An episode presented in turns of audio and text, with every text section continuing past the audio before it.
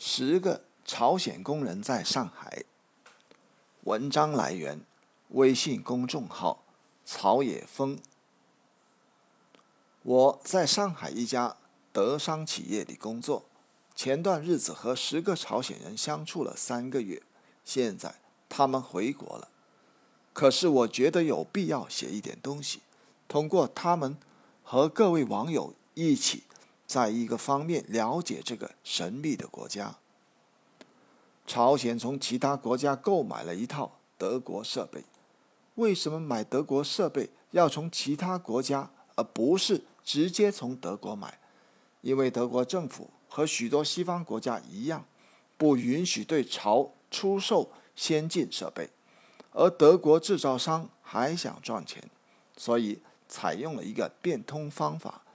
通过一个非洲国家转卖给他们，德方并且承诺免费负责培训买方操作人员，因为该制造商有一套同样型号的设备卖给了在上海的一家德商企业，朝鲜人员就可以在上海进行培训。德国制造商和有那套设备的德商企业达成了协议。由上海的操作人员负责对他们的培训。由于我是这家德商企业的人力资源部的工作人员，受德国老板的指令，由我负责他们的生活安排。技术上的培训由一个车间主任林先生负责。德国老板很重视这项工作，还专门找了一个在韩商。企业工作过的一个中国朝鲜族人金小姐当翻译，他们十个人是乘从沈阳到上海的火车到上海的，我和金小姐到火车站去接他们，一共七个男的，三个女的，全部穿深蓝色的西服，紫红色的领带，左胸佩戴一样的像章，清一色的黑色提包。西服好像不是毛料的，是化纤和毛的混纺料，有点皱。再加上坐了几二十几个小时的火车，即使在软卧车厢里也显得疲惫，所以给人第一个印象就是一群不伦不类的人穿上了不伦不类的西服。出站后，就有公司的车把他们带到了位于张江镇上的一家酒店里。酒店的规格在上海，也就是中等的宾馆。在宾馆的接待大厅里，通过金小姐的翻译，大家都自我介绍了一下。领队是中年男子李先生。由于男女人数都是单数，而房间是两个人的，于是我们就问有没有夫妻。这句问话把他们很严肃的脸上立刻出现了一点笑容。没有夫妻，就要了。六间双人房，其中领队一人一间，一个女孩子也一人一间。如果工作需要，金翻译也可以住在这里。我和他们简单的交代了门卡、电话使用方法、晚饭和早饭的吃饭地点，还告诉他们冰箱里的东西可以随便吃，以后由德国人结账等等。我们离开宾馆和他们告别前。我用手机告诉了我的上级，他们已经安排好了。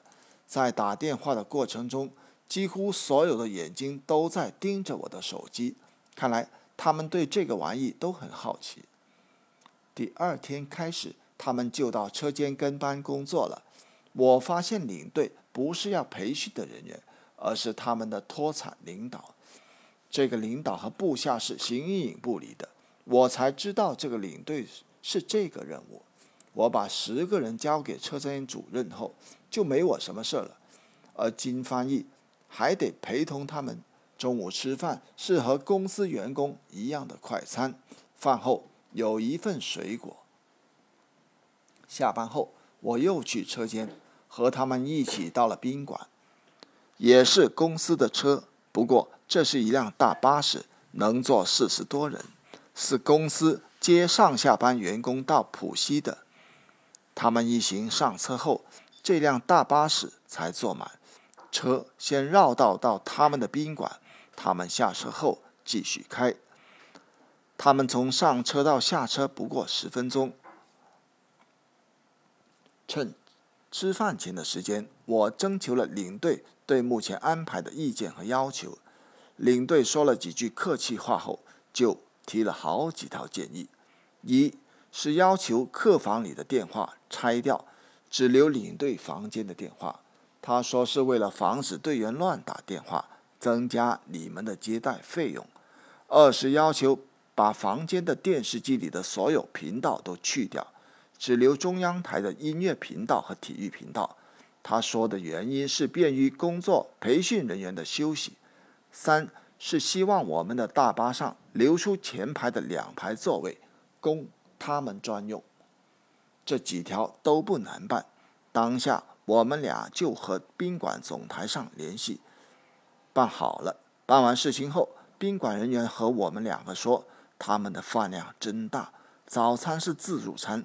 十个人吃的比三十个中国人的饭量还大，又说他们很能喝，每个冰箱里的饮料都已经喝了三分之一了，我们即使补充都来不及。九个人分别在九个岗位上接受培训，在九个岗位上九个中国师傅给他们示范和指导，第十个人就在九个岗位间转悠，经翻译。也得在九个岗位间转悠和工作。由于在具体岗位上动手比动口多得多，所以金翻译还是忙得过来。我的接待工作也似乎轻松了一些。但是不久就有一连串的事情发生了。